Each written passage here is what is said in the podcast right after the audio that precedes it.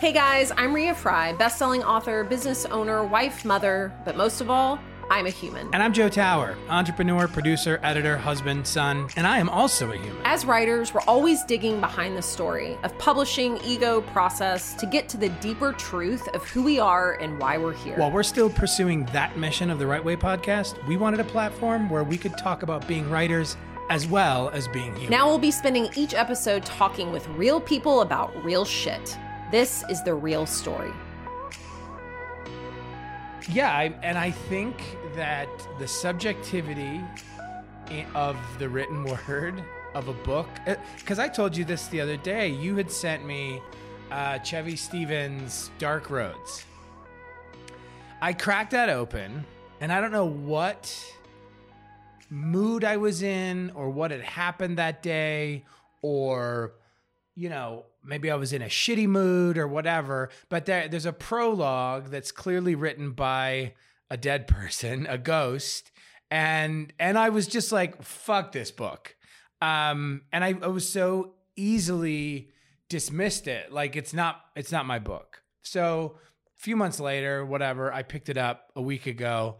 I dive into it again, and I'm like, this is great. so I, from a day to day basis, like my taste in in a particular piece of writing can change, and I I don't know when. I mean, any like both as an editor and as a reader, like I don't know when or how we stop, step back, and especially for you with submitting, I don't know do editors have the opportunity to like say to themselves i'm going to take a i'm going to step back from this manuscript for a week. I'm going to come back to it and take another look no. I mean i don't think that happens. Well i don't think editors so editors at major publishing houses which is kind of what we're talking about like what do editors really want? What makes them say yes? What makes them say no um I feel like because they are so slammed with submissions, I mean, you know, agents. They don't have no, time to actually take anything into consideration. Absolutely not. And so what usually happens, you know, if if an agent submits your manuscript out to a slew of editors, so anywhere from 10 to 30 editors, and what typically happens is that editor does not get to that manuscript right away because they have a stack that of books that are waiting to be read before yours and the only way they like jump to it is if there there's interest in your book so if some editor does read your book they like your book they want to pass it on to the acquisitions team or maybe make an offer, you alert all those other editors. And then those other editors have to read it, have to rush through it, and read it. So, to your point, let's say they've had a horrible day or they're super overworked or they just are skimming it and not really in that mood. I can't tell you how many times, just like that um, experience that you had with Dark Roads, where I'll pick up a book that's really great and I'm just like, no, I, I don't want to do this. And then I very rarely will come back to it. It's like I make up my mind which is why you know you have such a short little window to get someone's attention um, on the page and to keep their attention. But and like what if it does what if that doesn't matter? Like uh, you know i think it's i think it's an interesting point that your current manuscript that's out could potentially be a little bit divisive because of the subject matter. Um and i don't want to give anything away but um, we used to talk about all this all the time in like screenwriting circles and in the acting community. Uh, if you're an actor and you go into audition for a role for a TV for TV or film, and you sit with a casting director and you do a reading, let's say by some insane stroke of bad luck, you somewhat physically resemble the significant other that just dumped them. Oh, exactly. Exactly. Like so so in the case of your current manuscript, what do you do if it drops onto the desk of an of an editor who somehow perhaps experienced that? A hundred percent. And you know, so I, have actually I, this isn't really giving anything away because I've I've talked about it a little bit, but I, I didn't want to be the one to yeah, do it. No, so I, yeah. I appreciate that. You know. But this this new book that I have out on submission is called The Other Year and it's very um it is heavy. It's women's fiction actually, but it's heavier subject matter in that it does deal with the drowning of a child. And when we went out on submission, my agent warned me that a lot of editors are going to pass because they can't get around the drowning. And I wanted to, t- I kind of wanted to be transparent about this process because I think a lot of people think, oh, I'm published, so it's just a walk in the park, like to automatically get a book deal going forward. And I just want to let people know like, no one is safe and nothing is guaranteed. Like, because I chose to walk away from my publisher, and that was a very mutual decision. Um, I'm thrust back out there in the wild, like so many first time authors or you know, people who have maybe tried to get published a couple times and nothing came through.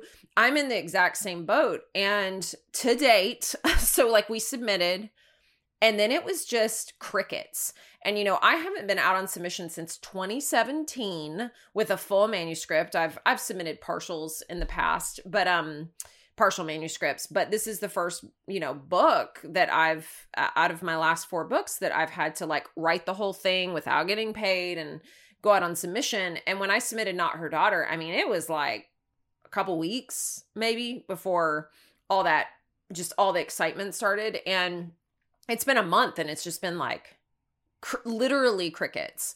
And then we got a little possible excitement from someone, which means you know, it's not an offer yet, but they will take the book to their acquisitions team and they have to get yeses from everybody before they can make an offer. But what that means is that my agent then alerts all the other editors about the book. And so this was, it had been about a month and we had sent to another round because she only sent to a few. And the person who was interested got the book on Monday. And by like Thursday, she was like, I love this. I'm going to pass it to the team. So I was like, cool, that's exciting. So Rachel went back to all the other editors that we had submitted a month ago. And three or four of them in particular were like, oh, I'll move this up in the in my line of books to read then and, and get to it and get back to you. So for one month, they had not even looked at it. They hadn't even picked it up. And so that that's an issue in and of itself is like when we go out on submission if there's no real sense of urgency for an editor to read that book right at that second and then they're kind of forced to read it in a very condensed window does that color their I'm sure it does. You know, so I wanted to like be transparent about this because um I mean going back to the original point was I was really worried that when I got rejections and Rachel warned me once we go back to people say that you have interest you're going to get a lot of rejections. And that's the name of the game. 99.9% of the time you will get rejections. So I got I've gotten 7 rejections so far. They've been the best rejections I've probably ever gotten. Um, but only one of them has alluded to the the the drown child being too heavy for them. So a lot of people have said, I mean, across the board, it's been so nice. Like amazing premise, you know, um, strong voice, great writing, but like you know, oh, I feel like the story's a little quiet, or I don't think I'll be able to break this out in, you know, ultimately like a very big way, or I don't have enough vision to, uh, for how to publish this in like a big, big way, which is a blanket statement for, I think, like they're just not truly passionate about it.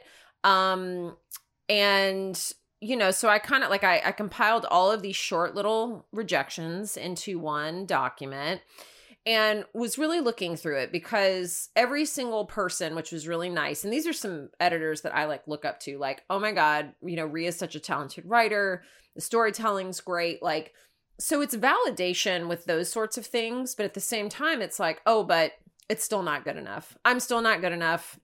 I'm a fucking fraud. I'm not going to I'm not ever going to get published again. Do I even want to play this game?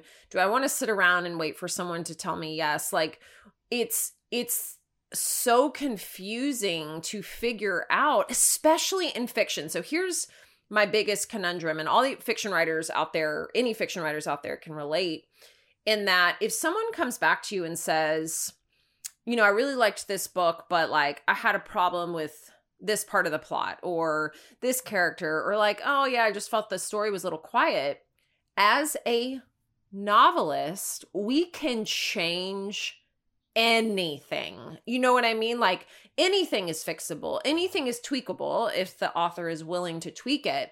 So it always brings me back to, you know, editors are usually so kind and like they'll give one reason or other and they all say the same thing like for this reason i have to step aside um, for this reason i have to step aside and it just makes me wonder like what is it that makes them jump, you know, and say yes immediately. I have to have this book. And you do only need one. Um I mean, that is true. You only need one yes. But in this industry, in the music industry, in so many of the creative arts industries, we set ourselves up to write books that will hopefully appeal to thousands of readers right? Like thousands of different readers, thousands of people who might have different opinions and viewpoints, but that all hinges on one person liking your book enough to make you an offer. And I just find that very perplexing as a concept. Well, especially you're talking about people that and this this is oftentimes like you said what happens in creative industries a lot uh, across the board. Oftentimes the true um, decision makers and and the uh, the true like I don't I don't know what else to call them uh, the executive um, level at at whether it be publishing houses or production companies or whatever um, are too can't be bothered with reading through shit so you've got these tired and overworked and probably underpaid and I you know I don't mean to cast aspersions but I think a lot of times probably not in a lot of cases they're not qualified. I, I mean I know a handful of motherfuckers that worked at production companies that were like interns that got promoted to like associate produce like development producers. I mean that's insane. So you've got it you're getting through a very tired and very overwhelmed and overworked and underpaid and undervalued uh like net uh, to try to make this basket. Well, and it's either or. So it's either. So I do all my research on editors that we submit to. I look them up on social media. I look in Publishers Marketplace to see what how many deals they've had in the last 6 months how many are six figure deals how you know i'm doing my due diligence because i'm picking them as much as they're picking me right and so there's two camps i found in editors there's either the senior editor who has like is just a fucking rock star and has worked her, his or her way up the ladder usually her way up the ladder and has been there for a long time but is very particular about the types of projects that you know she takes on. And a lot of times i wonder okay is that editor actually reading the book or is their assistant or intern reading the book? You know what i mean? I used to intern at a literary agency uh, which isn't the same. I, I, get it as an editor at a publishing house, but I would, I'm the one that was reading the query letters and deciding if I even passed it to the agent. So when you get a senior editor, when you're pitching to like a boss, sometimes I'm wondering, like, are they actually do they even have the bandwidth or time to read through this book in two days, three days? I, you know, I don't know. But then the other camp is the very young, very young editors that are 22 years old, 23 years old, 25 years old. And they often will have very high turnover at these publishing houses. So I got very lucky at St. Martin's Press. I started with my editor, Alex Sehulster. She was an assistant editor when I started, and now she's like the shit, you know, four years later. And I stayed with her for all four books, but every single one of my friends who has been published has maybe had two editors, three editors, four editors, five editors um, even when they sign with an editor, sometimes that editor will leave and they'll get someone new. So I do think a lot of the problems with turnover are very systemic in that, you know, you look up editorial salaries and they are not great. Now, I'm not really speaking to the veteran, but you know, you I don't even know if they're good. No, I mean, I've never seen anything. Like I think about our business, right? Like it's a you know, not to talk about money like super transparently, but I do love to talk about that. And it's like, it's a lucrative, you know, multiple six figure business. And then I look at these editors and how much they have to do and how many projects they have at one time. And I mean, I used to look up because I was like, ooh, I want to be an editor at a publishing house. And when I was looking that up, granted, this was a long time ago, but it was like 50 grand, 60 grand a year. And to live in New York and, you know, afford, th- afford things. And I mean, so I don't know why when these publishing companies, especially the big boys, have so much money, why the editors don't get paid better, the publicists don't get paid better. So they are really incentivized not only to stay, but maybe to take on less, to have less pitches, to really, you know, have a little bit more freedom and flexibility to take on projects that they feel passionate about. And I, I kind of feel, and I might be jaded and I might be wrong, but like, I don't feel like there's as much passion when editors are acquiring books as there used to be like back in the day. Now especially with nonfiction now it's all about well how many followers does this person have? Ooh you know they'll be able to break it out in a big way because they're a celebrity or they're this or that. And used to it was really more about the story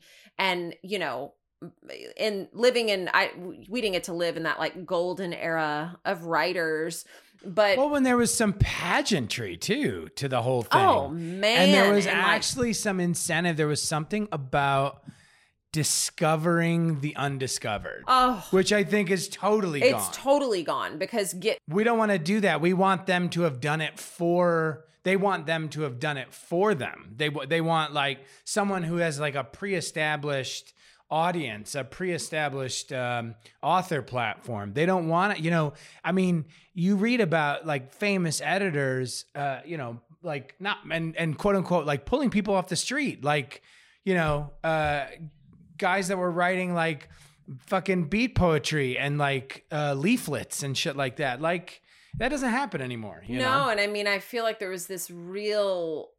I, I don't know, like being published was for the very chosen few and like having an agent or having an editor was such a big deal and the writer would go away and they would write for like 5 years you know and be like tortured with you know doubt and then their agent would be there to like you know no you can do this and you know talk them up and then they would have this book deal and and get to really like promote the book however they wanted to but then they got right back to writing and i think it feels so much less about the artistry and the craft and it's almost like checking boxes. Like there's so many people writing there's so many people pitching there's well the market's flooded. I mean that's another reason. it's like, absolutely flooded you know you think about like the, the heydays of writing like writers having really good relationships with their agents or their editors or editors working exclusively with with certain writers for like the duration of their career. And the reason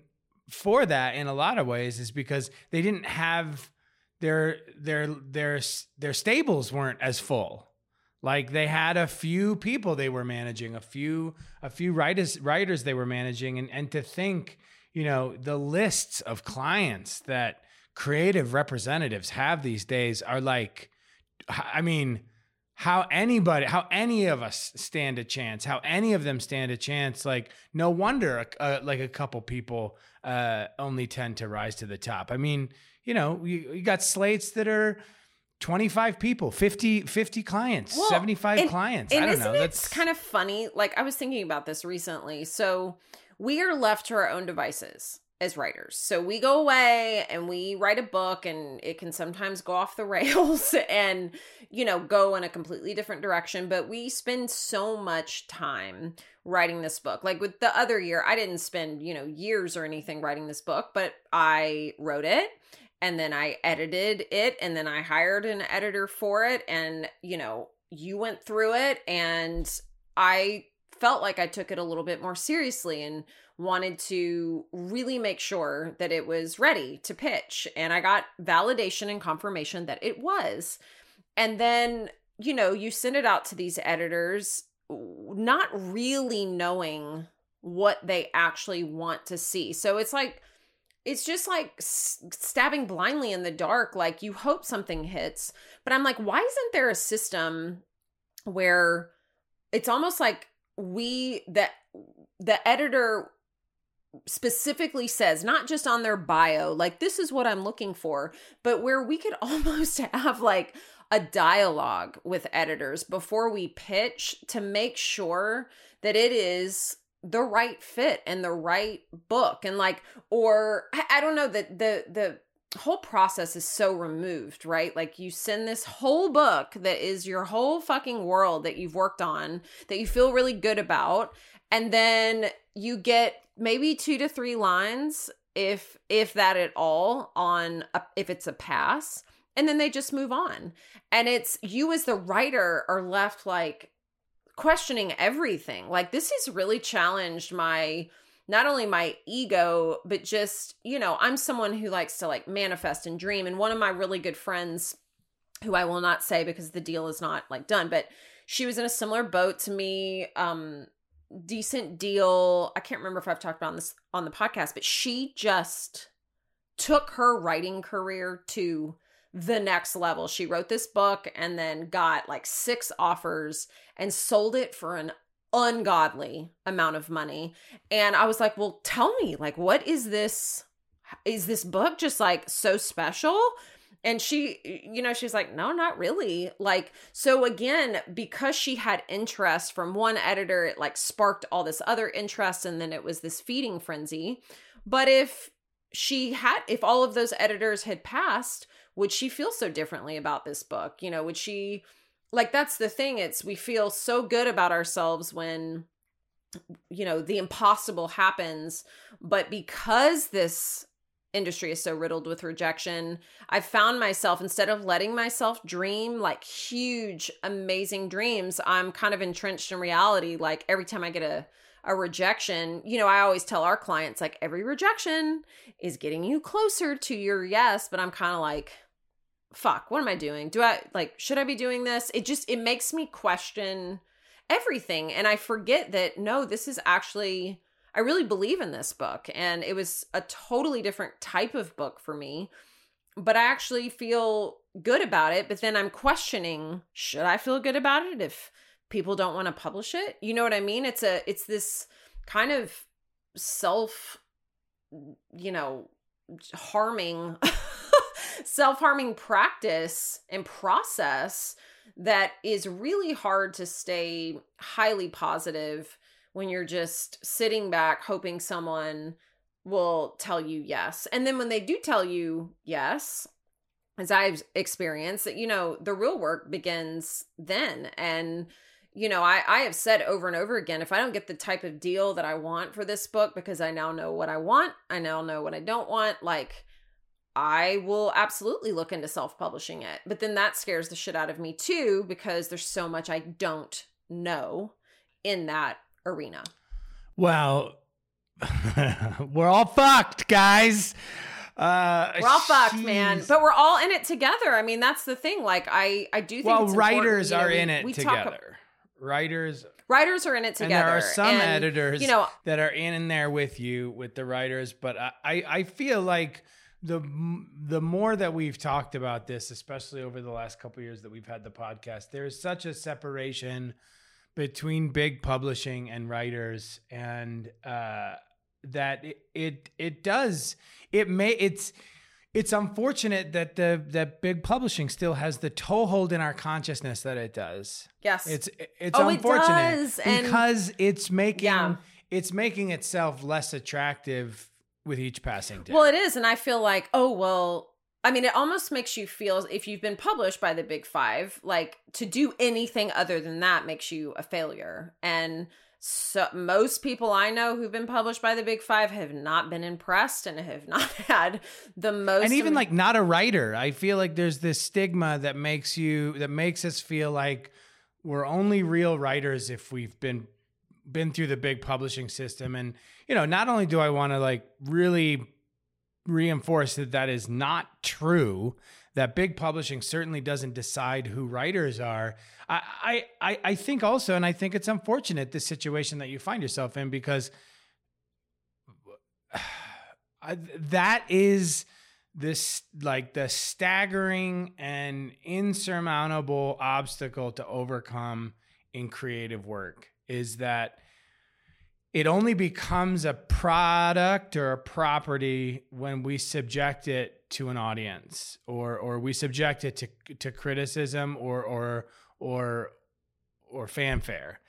And that fact alone like the that criticism and that fanfare can determine to the creator whether or not that product or property is has value and i think that's what what's what's unfortunate and what we really need to reinforce is this mentality of and I have always said you have to write for an audience, and I do believe that, but I think you also need to know who your audience is. And I think you are also part of your own audience. So, right, I think we've got to like write something. You got to write something that you really believe in and something that you really like because you could write, you could, you could outline and write that guaranteed, you know, the market ready kind of a book by numbers uh, manuscript. You could do that.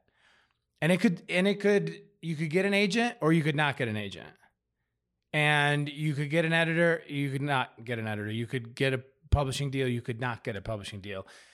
And then you've spent all that time crafting something that maybe you really your heart wasn't really into. Maybe that you were just trying to do it for an end game it was a means to an end. Or you could spend that time writing something that you really want to write, writing the book that you really want to write, and you have just as much a chance of getting that published or not getting that published as as as the one that supposedly you know is written for the marketplace. I, I don't know. I just think like we're man, we're we're we're they're they're in they're the how they're designing the industry is making it so they're going to have a bunch of artists that are just well, trying to create market ready what properties. It's that's become. It. I feel like. I mean, I've even I've even been told like got to really like your next book needs to be like really high concept. Like editors want to see really high concept, and uh, I mean, number one, I know we did a, a podcast on that forever ago, but I feel like we're just out like left in the dark oftentimes like so if we write the book we really want to write which i just did i actually wrote the story i really wanted to tell and i'm confident that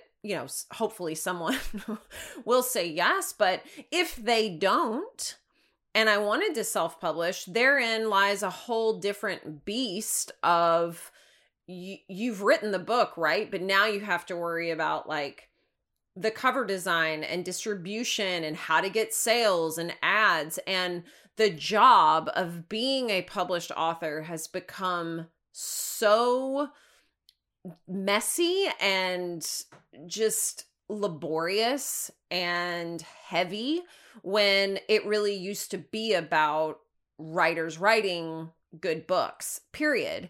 And i feel like we need to normalize this conversation a little bit more because today specifically it's why I don't you know, I just so I just deleted Facebook, you know, no Twitter, no LinkedIn, and so I just have Instagram. And when I get on Instagram, I mean, lately I've been getting on Instagram and I'm just like, ugh, and I get right back off because I see all of my author friends and they're all just like ha- you know their faces with their books and like who they're talking to and what they're doing. And we are only publishing the good shiny bits. We're not talking about all the self doubt and the rejections and what it really took to get here. Um, I mean, some people do that, but I, but I feel like this is the main part of the journey. If you want to be a published author, this is it. This is the stuff that it that makes up most of it. It's the writing portion of it the creation the solitude the self-doubt and then if you put your work out there it's a lot a lot a lot of waiting and a lot of rejection and it's just a conversation I think that we need to have more and more of, especially the people who are at the top. And, you know, you hear the stories from like J.K. Rowling and how she got, you know, rejected by a million different fucking publishers. But th- then it's like, yeah, but I, I could never make it there. And I could never reach that level of success. And I don't really, I don't really have a point with all of this, but just to say, I, I you know, I think we need to hear more from successful published authors about how fucking hard this journey actually is and how nothing I said it earlier but nothing is guaranteed but I think it's also an opportunity to figure out like what do you really want from this journey and why are you really doing it and you're allowed to pivot and change your mind and I mean I'll be honest I've had numerous times where I'm just like should I just take a big fat break from all of this and just like get some clarity. But then it's like, but I do love, I love writing. I love putting stories out there. And, you know, if this book gets picked up, it probably won't come out until 2023, 2024. And then there's just like a huge gap between my books, you know, to be like a two year gap. And then it's like, oh, is anybody even going to remember who I am or want to read my books? And, so then you do think about self publishing. And it's just this like never ending cycle of what should I do next? What should I do next? What should I do next? And I think there's got to be a way to take more control, you know, figure out how to deal with the industry if you want to be a part of it. Um, and then simplify and understand the self-publishing side of things if that's if that's the path that you want to take if you are a person that is embarking on this journey and has any questions or thoughts, you can email us at podcast at writewayco.com. And also, per Rea's point, and I think I absolutely 100% agree, if you are a successful and published author and have a real story about how fucking hard it is to break in to the publishing industry and gain a foothold and be anointed in the publishing industry, you can you can also email us at podcast at writewayco.com and prove us right or prove us wrong. But uh, absolutely, let's uh, let's get to the truth of it for sure. Thanks, everyone. Thanks for listening to Write Way Presents The Real Story. Don't forget to subscribe, rate, review, and comment. And for more information on the real story and Write Way, visit writewayco.com.